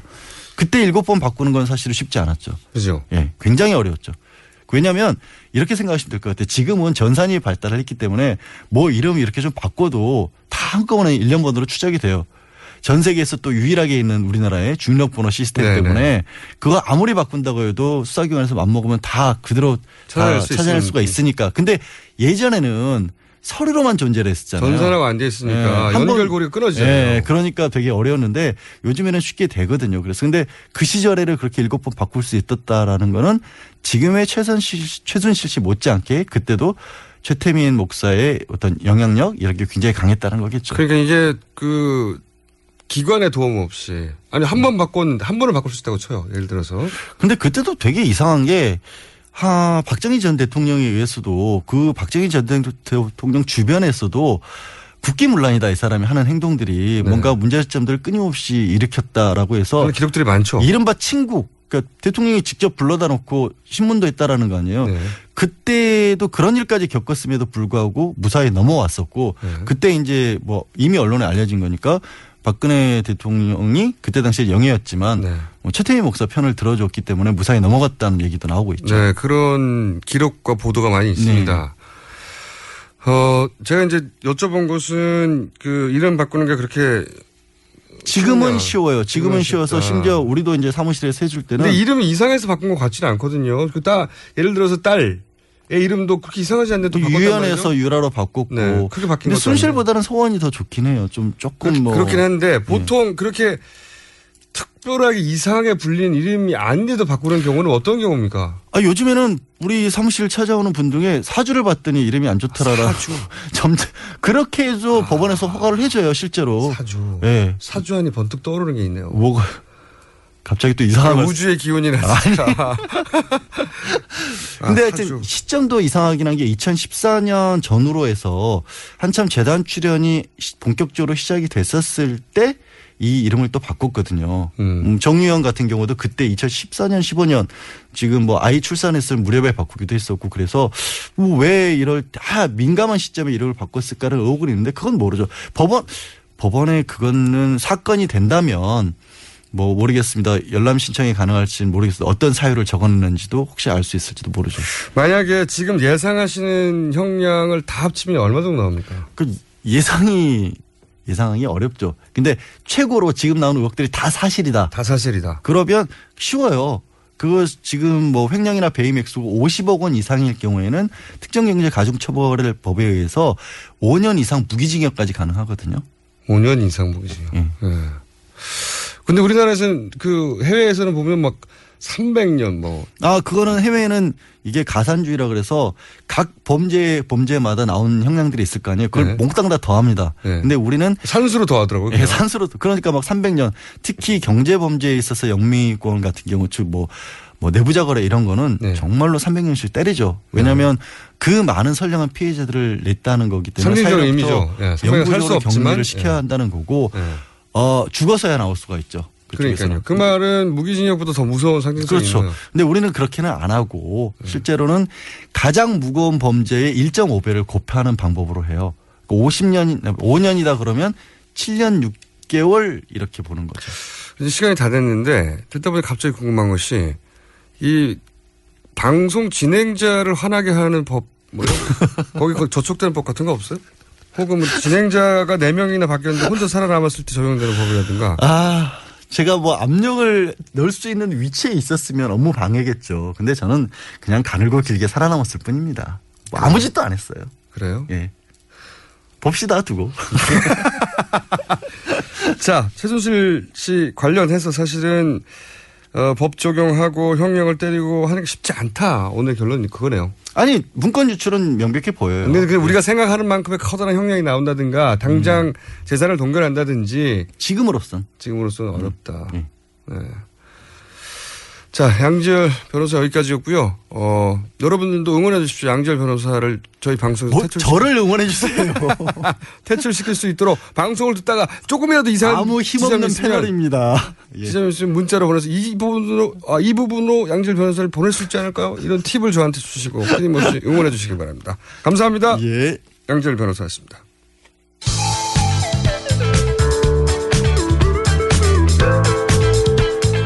유쾌하고 냉정한 시선으로 본질을 봅니다. 김어준의 뉴스공장.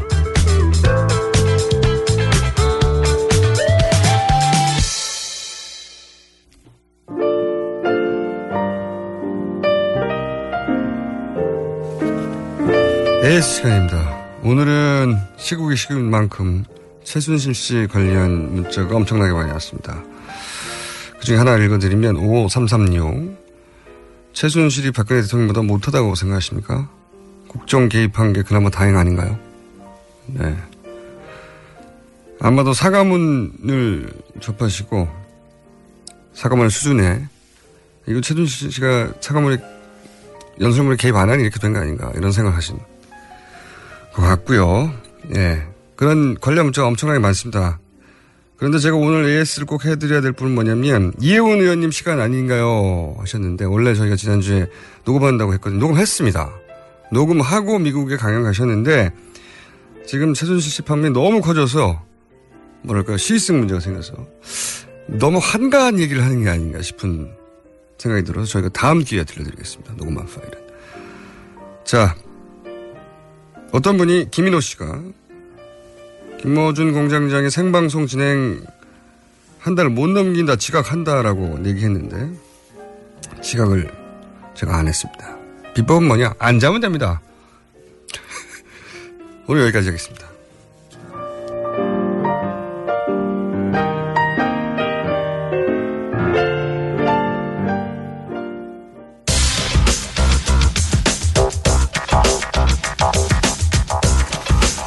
자, 과학 팟캐스트 전국 1위를 하고 있는 과학하고 앉아있네 원종우 씨 나오셨습니다. 안녕하세요. 안녕하세요. 네, 저희가 원래 주제를 알아서 정하게 하는데 어제는 저희가 주문을 했어요. 네. 블랙홀로 해달라고. 세간의 화제가 되고 있는 블랙홀이죠. 네. 왜냐하면 또 이런 것도 있습니다. 이 블랙홀 업계의 관점에서 보자면 치욕의 날이거든요. 네. 블랙홀을 던졌는데 블랙홀이 소멸됐어요.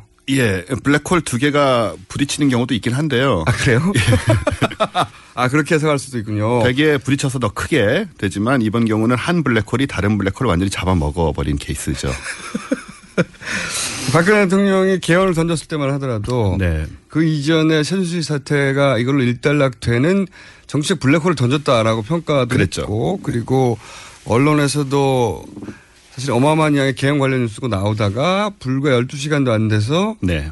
JTBC의 보도가 터지면서 다시 이 블랙홀이 훨씬 큰 블랙홀이 네. 한 개인이 블랙홀을 소멸시킨 우주사 최초의 사건이 아니겠는가. 네. 그래서 이 과학계도 사실은 큰 관심을 갖고 있는 건 아니고요. 그렇구나. 네. 흥미로운 사건입니다. 그 과학계도 이 사건을 관심 있게 보긴 볼 것 같아요. 왜냐하면 자기들이 익숙한 과학, 천문학계에서 관심 없나요? 블랙홀. 서로 농담하고 있습니다, 이미. 아, 그래요? 네, 당연히. 뭐라고 천문학자들은 농담합니까? 예, 지금 저희가 한 얘기와 매우 비슷한 얘기를 하고 그래요? 있습니다. 네. 블랙홀이 소멸됐어, 뭐 이런 얘기요? 예, 블랙홀을 삼키는 흔하지 않은 일이 일어나고 있다. 근데 과학적으로는 실제로 그런 일이 있긴 있어요? 부딪힙니다. 부딪혀서 더 큰 블랙홀이 됩니다. 보통은? 예, 그러면서 엄청난 에너지를 방출을 해서 우리 올 초에 중력파를 검색했던 게 네. 블랙홀 두 개가 부딪혀서 하나가 되면서 나온 에너지를 찾은 겁니다. 그래요? 네. 이게 블랙홀이라는 게 정말 그 영화나 많이 거론되는 일상적인 용어처럼 쓰이는데 네. 블랙홀이라는 게 이제 거기 모든 게 다 빨려들어 빛도 빨려들어간다 이렇게만 알고 있잖아요. 그렇죠. 그게 잘 이해가 안 가요. 다 빨려들어가면 그 많은 게 빨려 들어가면 네. 뚱뚱해져야 되잖아요. 그러니까요. 네, 그렇게 생각을 하게 되는데. 점점 커져야 되는데 어떻게 다 없어지죠? 예, 그게 불가사의한 부분이죠. 되게. 사실 뭐 인터스텔라 같은 거 보시면 블랙홀이 이렇게 보이는데요. 영화에서. 예. 까맣지만은 않습니다. 아, 블랙홀이? 예. 가운데는 검은데 주변에 번쩍번쩍 빛이 났죠. 인터스텔라에서도. 네, 영화에서는 그랬어요. 그게 물질들이 빨려 들어가면서 열이 나기 때문에 에너지가 나기 때문에 그렇거든요. 아, 그게. 물질들이 죽으면서 최후로 내는 빛들인 거예요? 그게? 예, 뭐 광속에 가깝게 빨려 들어가기 때문에 엄청난 에너지가 나다가 일단 그 사건의 지평선이란 지점이 있습니다. 이벤트 호라이즌. 예. 영화도 있죠. 예, 오늘의 키 포인트 중에 하나죠. 예. 잘 이해가 안 가요, 근데. 이벤트 호라이즌 단어도 알고 그 영화가 그 SF 호러로는 굉장히 명작이라는 것까지는 아는데 그 영화에서는 글로 들어가면 지옥이 나오지 않습니까? 네. 절대 그렇지는 않을 것 같고요. 네. 글로 일단 어떻게 알아요? 들어가본 사람이 없는데. 모릅니다. 하지만 지옥이 있을 거란 게 아니란 건 압니다. 네. 네. 글로 일단 들어가면 물질들이 어디로 가는지 사실 모릅니다. 우리는 모르는 거죠. 모르죠. 모르고요. 원자 체계가 시스템이 붕괴되는 거거든요. 그래서 짜부라진다는 건 아는데 그래서 정말 어떻게 되는지. 과학용어입니까? 짜부라진다는 게? 아닙니다. 네. 과학용어로는 뭐라고 표현하죠? 그걸? 축퇴압들을 붕괴시켜서. 그냥 짜부라진다고 하죠. 예. 그래서 그 가운데 지점엔 뭐가 있는지 정확하게 몰라서 우리가 특이점, 싱귤라리티라고 부르죠. 거기는 우리가 그 성격을 특정할 수 없는. 모든 물리학 법칙이 붕괴될 거라고 생각하고 있습니다. 이 블랙홀을 처음으로 거론한 분이 누군지는 모르겠는데 스티븐 호킹 박사가 이 블랙홀을 대중화시켰다고 할 수도 있잖아요. 그렇죠. 뭐 호킹 복사라는 얘기도 있고 그런데 블랙홀이란 원래 이름은 존 휠러라는 천문학자가 만들었다고 하는데요. 단어 자체를. 예. 네. 근데 사실 또 야사에 따르면 그분이 강연하는데 네. 그 뒤에 어떤 분이 듣다가 예, 청중 중에 한 분이 블랙홀이라는 이름을 제안을 해서 그게 좋아가지고 썼다. 그랬을 가능성이 높네요. 예. 그런 네. 얘기가 있는데 아무튼 그 존 필러가 만든 걸로 돼 있고요. 그러니까 존 필러라는 천문학자가 처음으로 그런 현상이 벌어지는 지점. 네네네. 물에 대해서 거론을 했고 그 이름은 청중회에서 제안됐고 그런데 이제 그때까지만 해도 정말 전문가사들 사이에서만 거론되던 거였잖아요. 그죠? 그랬죠. 그래서 이게 진짜 있냐 없냐라고 말이 많았는데 이제 연구도 많이 있었고 네. 지금은 많이 관측이 되고 있습니다. 관측? 예. 아니 빛까지 빨려 들어가는데 어떻게 관측하죠? 간접적으로 관측을 하죠. 저 동네 주변에 빛이 아무것도 없다. 네, 빛이 없고 빨려 들어가고 그다음에 사실은 이게 정말 안 보이는 게 아니고요. 뭐 X선, 감마선 이런 걸 내뿜습니다. 아, 우리 가시광선을 뿜지 않아서 안 보인다는 거군요. 에너지가 강하기 때문에 그래서 사실 보입니다. 일반 망원경으로 안 보이지만 X선 망원경 같은 건 보이기 때문에 있다는 걸 이제 우리가 알 수 있고 지금은 일단 은하 중심에는 전부 거대한 초거대 블랙홀이 있다고 생각합니다. 저도 그거를 들었어요. 네. 그러니까 그게 이제 우리 또 은하계 주변부에 있는데 네. 우리가 있는 이 은하계 정 가운데로 가면 네. 블랙홀이 있고 다른 은하가 또 어제 지난 시간에 얘기했지 않습니까? 예. 우리 은하계를 콩으로 했을 때 그 콩으로 상암 경제를 다 채울 만큼 또 은하가 많은데 네네. 네. 너무 많아서 감지가 안 되는데 어쨌든 그 은하들마다 또 블랙홀이 가운데 있다는 거잖아요. 거의 그렇게 생각하죠. 그러면은 거대한 블랙홀로 은하계가 이렇게 쪼그라드는 겁니까 점점? 우리가 그렇진 않고요. 네. 블랙홀이란 게 중력이 세고 그렇다고 하지만 사실은 그 주변 지역에만 작용을 하는 거고 네. 예를 들어서 옛날에 그런 얘기 있었습니다. 이 입자 가속기 큰 거 돌릴 때 네, 선에 있는 네. 뭐 조그만 블랙홀이 생겨서 지구를 삼킬 것이다. 네. 그런 말이 나왔는데 그 조그만 블랙홀은 딱 그만큼의 중력만 갖고 있는 겁니다. 아, 더 크게 작기 때문에. 예, 그때 그런 얘기가 있었죠. 그거 만들면 작은 블랙홀이 생기는데 그게 다 빨아들여서 지구를 멸망시킬 것이다. 예, 그런 일은 절대 일어날 수가 없는 게 그 블랙홀은 딱 그만큼의. 너무 작기 때문에. 예, 그 힘만 갖고 있는 거고요.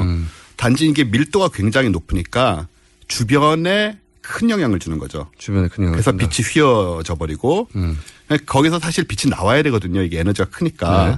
근데 이게 중력이 너무 강하니까 빛이 마치 인공위성이 지구를 못 벗어나고 돌듯이. 아, 빛이 돌아요? 탈출 속도라는 게 있어요. 네. 그 인공위성이 이제 그렇죠. 우주로 달로 안 나가는 게 네, 탈출 속도를 못 벗어나기 때문인데. 그렇죠. 중력 가속도를 넘어서야 되고 뭐 등등. 네네. 네. 이 블랙홀의 중력이 탈출 속도가 광속을 넘어서야 되는 겁니다. 아. 그래서 빛이 못 나가는 거예요. 그렇구나. 그럼 빛도 그러면 빛을 빨아들인다는 의미가. 네. 빛의 탈출 속도를 넘어서는 중력으로 땡기기 때문에 그렇죠. 빛이 나오질 못한다. 안에 있는 빛이 정확하게 말하면 안에 있는 빛이 못 나오는 거고 네. 뭐 주변의 빛을 전부 흡수하는 건 아니고요. 네. 근처로 지나가는 빛은 이것 때문에 휘어지죠. 그래서 가까이 있는 빛은 들어갈 수도 있지만 기본적으로 열이 굉장히 에너지가 굉장히 강한데 그 속에서 빛이 탈출을 못하는 전체가. 그러면 이제 우리가 흔히 영화에서 보면 거기를 지나가는 무슨 뭐 행성이든 아니면 네. 뭐 영화에서는 우주선이든 뭐든 간에 다 빨아들여 버리잖아요. 그렇게 나오죠. 걔들이 그 안에 들어가면 네. 그거 어떻게 해요? 일단 뭐 100% 죽겠죠. 아니, 제 말은 뭐냐면 어쨌든 그 부피가 있던 것들 네. 무게가 있던 것들 이런 것들이 그 안에 빨려 들어가면 주변 걸 다 빨아들였으면 얘가 점점 부피가 커져야 되잖아요. 그게 거의 뭐 주변에 그런 걸 빨아들인 정도는 그런 현상이 없는 걸로 알고 있고요. 또 블랙홀이 사실은 물질을 내뿜습니다. 거꾸로요? 예, 그게 이제 스티븐 호킹이 말하는 호킹 복사라는 건데. 그렇죠. 그걸 유명해지셨죠. 예. 네. 그걸 가지고 조금씩 증발을 합니다. 증발해서 결국은 없어지거든요. 예. 근데 이게 너무 오래 걸려서 뭐 10의 68승년? 그러니까 10다음에 공이 68개 있는 년이죠. 예. 이거 뭐 무량 대수도 아니고 네. 불가지수 이런 말이 있더라고요. 사람이 감지할 수 없는 숫자죠. 사실. 네네. 네. 그러니까 우주 끝날 때까지 우주가 시작한 이후로 지금까지 없어진 블랙홀은 하나도 없지만 어쨌든 블랙홀도 물질을 잃어가니까 그리고 지나가는 조그만 것들 흡수한 거 가지고는 확 커지고 이런 정도의 그런 건 아니고요. 블랙홀끼리 부딪히는 정도가 돼야 늘어나는 거죠. 그러면 이 이벤트 호라이즌이라는 건 네. 무슨 뜻이에요? 이벤트 호라이즌은 이제 블랙홀의 중력이 끼치는 네. 그 어떤 선인데요. 네. 그 선을 넘어가면 이제 나오지 못하는 겁니다. 밖으로. 아, 네. 마지노선이군요. 마지노선입니다. 네, 블랙홀을 벗어나지 못하게 블랙홀이 자기 힘을 발휘하는 최대 마지노선. 네. 거기에 들어가면은 사실은 모든 물리법칙이 무의미해지는. 아니 그건 사실 특이점이고요. 네. 이벤트 호라이즌은 그 바깥에 있는데 우리 같은 사람들이 이제 우주선 타고 지나가다가 이벤트 호라이즌을 넘어서면 물리 법칙이 무너지진 않지만 밖으로 그 지역 밖으로 나올 수가 없는 거죠. 아. 그러니까 개미 지옥에 빠진 상태에서 허우적거리지만 못 나오는 상태. 개미 지옥에 완전히 들어간 건 블랙홀 특이점에 빠진 상태. 이렇게 생각하시면 됩니다. 싱귤래리티. 네. 그러면 이건 뭡니까? 화이트홀. 웜홀. 네. 홀이 많아요? 홀이 많습니다. 네. 블랙홀까지는 이해가요. 화이트홀은 뭐 블랙홀의 마이너스 값이라고 생각하시면 되는데요. 뿜어내는 거예요, 그럼? 예, 근데 발견한 적은 없고요. 이론적으로 존재할 것이다. 예, 뭐 블랙홀 들어갔으니까 어디 뿜어지는 화이트홀. 제 말이 그거예요. 것이다. 들어가면 어떻게 무한대로 들어갑니까? 그게 진짜 이해가 안 되는 부분인데요. 네. 그래서 블랙홀로 들어가면 다른 우주가 있거나 다른 시공간으로 연결되는 그런 개념도 있습니다. 평행우주론. 뭐 그런 얘기도 있고요. 네, 우리가 알고 있는 이 우주 말고 근데 평행우주론이라는 게 그러니까 우리하고 똑같은. 네. 그러나 다른 역사가 벌어지는 우주가 있을 수 있다라고 하는 마치 SF의 뭐 공상과학 만화 같은 얘기가 그냥 저는 그 공상과학 만화를 쓰시는 작가들의 상상력인 줄 알았더니 네. 이 과학적으로 제시된 이론이죠 이게. 평행우주론도 몇 가지가 있는데요. 네. 양자역학에서 나오는 것도 있고 네. 여러 뭐 다차원 우주론도 있고 여기서 말하는 거는 사실 이렇게 우리가 무슨 얘기든 할 수 있는 거는 블랙홀 특이점에 뭐가 있는지 아무도 모르기 때문에 막 던지는 건가요? 예, 뭐 그렇긴 한데요. 네. 어느 정도 이제 인터스텔라에 나왔지만 어느 정도 이제 안에 들어가게 되면은 뭐 시공간의 경계가 무너지고 뭐 이런 변화들이 있지 않을까라고 계산을 하는 학자들이 있고요. 그래서 화이트홀 같은 경우에 만약에 글로 들어가면 어디로 만약에 연결이 돼 있다 이게 다른 시공간으로 네, 공간일 뿐 아니고 다른 시간으로 연결될 수도 있죠. 나오는 그런 어떤 터널이 있지 않겠느냐라고 했는데 이거는 뭐 관측된 바는 없고요. 화이트홀은 예 웜홀도 몇 가지가 있습니다. 웜홀은 뭡니까? 웜홀도 이제 여기서 다른 시공간으로 연결된 그 인터스텔라에 나왔듯이 네. 그런 구멍인데요. 블랙홀이 그 역할을 한다는 그런 이론도 있고, 네. 그러니까 블랙홀 웜홀이 있고요. 그다음에 블랙홀하고는 관계없이 또 따로 형성되는 다른 관점에서 형성되는 그런 웜홀도 있다고. 그 웜홀 자체는 블랙홀에서 파생된 게 아니라 시공간에 구멍이 생겨서 예. 그 구멍을 통과하면 전혀 다른 시공간으로 간다. 그런 우주에 구멍이 있을 것이다. 이거잖아요. 그렇죠. 블랙홀에서 네. 웜홀로 연결된다는 사람도 있고 네. 다른 웜홀이 있다는 얘기도 있고 그렇습니다. 네. 예. 근데 이제 웜홀 자체는 이게 그 벌레 구멍이라는 뜻이잖아요. 그 사과를 벌레가 먹은 것처럼. 그렇죠. 우주에 그런 구멍이 하나 뻥 생겨가지고. 네. 글로 들어가면 전혀 다른 데로 쑥 나와버린다. 그렇죠. 이런 이론을 제시한 거잖아요. 네. 누군가가. 네. 근데 이게 공상과학 작가가 쓴 게 아니고 과학자가 이런 걸 제시한 거잖아요. 방정식이 다 있는 거죠 뒤에. 방정식이. 네. 수학적으로 물리적으로. 그렇죠. 네. 그러니까 인정을 하는 건데 관측된 바는 없습니다 아직. 그걸 관측할 수 있을 리가 있나요? 대개 있어도 수학적으로 아주 금방 사라진다라는 게 기본적인 관점이에요. 수학. 이런 수학을 그러니까 이게 거론되는 이유는 수학으로 보면 맞네 이거잖아요. 그렇죠. 수학으로 보면 존재할 수 있는데 네. 왜냐하면 과거에 뭐 블랙홀이든 뭐 아니면 아인슈타인 박사가 얘기했던 E는 MC 제곱. E는 MC의 제곱. 이런 것도 우리 눈에 보이는 게 아니라 수학적으로 먼저 그렇죠. 증명을 한 다음에 나중에 정말 그렇더라 된 거잖아요. 네. 그러니까 웜홀도 그럴 수 있다고 지금 생각하는 거죠. 그랬죠. 그런 게 굉장히 많았고 맞은 게 굉장히 많으니까 웜홀도 가능하지 않느냐. 라고 얘기를 하지만 사실은 관측을 해야지 100% 확신할 수 있죠. 웜홀이 정말로 있다면 글로 들어가서 딴 데로 나오는 게 공상과학 만화 영화의 영역이 아닌 게 되잖아요. 아닌 게 되고요. 외계인들이 바로 거기로 드나들 수 있게 되죠. 다시 외계인들. 외계인. 여기서 외계인이 다 등장하고 그렇습니다. 그들은 과학이 너무 진보해서 네. 이 물리적으로 너무 머니까 네. 이 웜홀을 이용할 것이다. 그들은 순간적으로 웜홀을 만들어서 글로 통과해서 바로 지구로 넘어올 수 있는 기술을 가지실 수도 있다. 예, 그 정도 발전한 기술력을 가진 외계인들이라면 뭐 그것도 할 수 있지 않을까. 그래도 네. 그래도 이 출장비가 문제 같아요. 그렇겠죠. 돈이 많이 들긴 할 거예요. 이게 우스갯소리가 아니라 그들도 그만한 문명을 진보시키려면 분명히 한 개체가 만들었으면 아닐 것이고. 네. 그렇죠? 그 개체가 집단이 되었을 거고, 집단이면 네. 질서가 필요했을 거고, 그 질서 속에서 한정된 자원을 나누는 기준이 있었을 것이고. 그렇겠죠. 그렇게 쭉 발전해 왔을 거란 말이죠. 네. 우리하고 똑같지는 않더라도. 그러면 어떤 특정 자원을 누구한테 몰아주려면 그 결제가 있어야 되잖아요. 결제가. 분명히 그런 시스템이 있을 텐데요. 이제 네. 우리가 상상할 수 있는 거는 너무나 많이 발전해서 원물을 만드는 데 자체의 비용이 거의 안 드는 수준에 도달한다. 그런 문명도 있지 않을까. 그럴 수도 있겠습니다. 예, 언젠가는. 이건 어떻습니까? 그러면 블랙홀은 어떻게 만들어지는 거죠? 블랙홀은 대개 별이 죽으면서 만들어집니다. 별이 죽는다는 건 어떤 의미예요? 이제 태양도 죽거든요. 한 50억 년 지나면. 아, 다 태워서? 예. 그렇죠. 뭐, 우린 걱정할 필요 없지만, 예. 50억 년 지나면 이게 터져서 죽는데, 태양같이 작은 별은 그냥 쪼그라들어서 하얗게 됩니다. 아, 태양이 작아요? 예, 겉은 터져버리고, 예, 태양 작습니다. 뭐, 큰 별은 우주의 아닙니다. 기준으로 보자면? 네네. 우주의 기준으로 보자면 얼마나 작아요? 중간에서 약간 더 작던가 뭐 중간 정도 크기인데요. 예. 태양보다 한 몇십 배 정도 질량이 큰 별들은 터지면서 이제 다 쪼그라드는데. 뭐 왜, 그러니까 터진다는 게. 네. 태양이 이제 수소, 헬륨, 뭐 이런 거 다. 그렇죠, 그렇죠. 핵폭탄 반응과 같은 연쇄 반응. 네. 그런 반응을 다 해버렸어요. 네. 그래서 그런 게 남아있지 않아. 예. 그러면 이제 빛이 줄어들고. 그렇죠. 빛이 줄어들면 쪼그라듭니까? 그런. 아, 그러니까는 핵융합이 계속 이제 단계별로 벌어집니다. 수소가 헬륨이 된 다음에 헬륨이 또 뭐가 되고 뭐 탄소, 산소 이렇게 점점 무거운 원소로 바뀌어 가다가 네. 나중에 이것이 이제 한계에 도달하거든요. 그럼 껍데기가 뻥 터지면서 네. 예를 들어서 지구까지 화성까지 커져요. 거의 태양이 나중에. 어허. 지구랑 이런 거 다 삼켜버립니다. 아, 그러니까 태양이 죽어가는 과정이라는 게 다 예. 태우고 나면 예. 오히려 커져요 이게.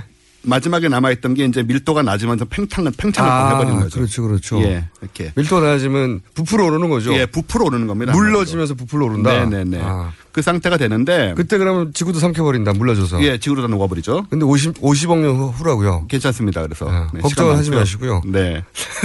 근데 큰 행성들은, 큰 별들은 이게 그 다음에 이제 하얗게 뭉친 상태에서 멈추질 않고 자체 무게가 너무 크니까. 너무 질량이 크니까. 예. 계속 쪼그라들어서 자체 중력으로 스스로 쪼그라든다. 네, 그러면서 구조가 다 붕괴가 돼요. 원자 구조들이. 그래가지고 이 뭐 중성자 이런 것들이 다 떡져가지고 예, 떡져가지고 아까 이제 짜부러진다고 한 거. 예, 짜부가 돼서 네. 아주 작은 공간에 엄청난 질량이 모이면서 어느 한계를 넘어가면 블랙홀이 되는 겁니다. 예를 들어서 블랙홀이 콩알만한 크기라고 칩시다. 네, 이게 이제 계산이 되실지 모르겠는데 콩알만한 블랙홀이 있다면 네.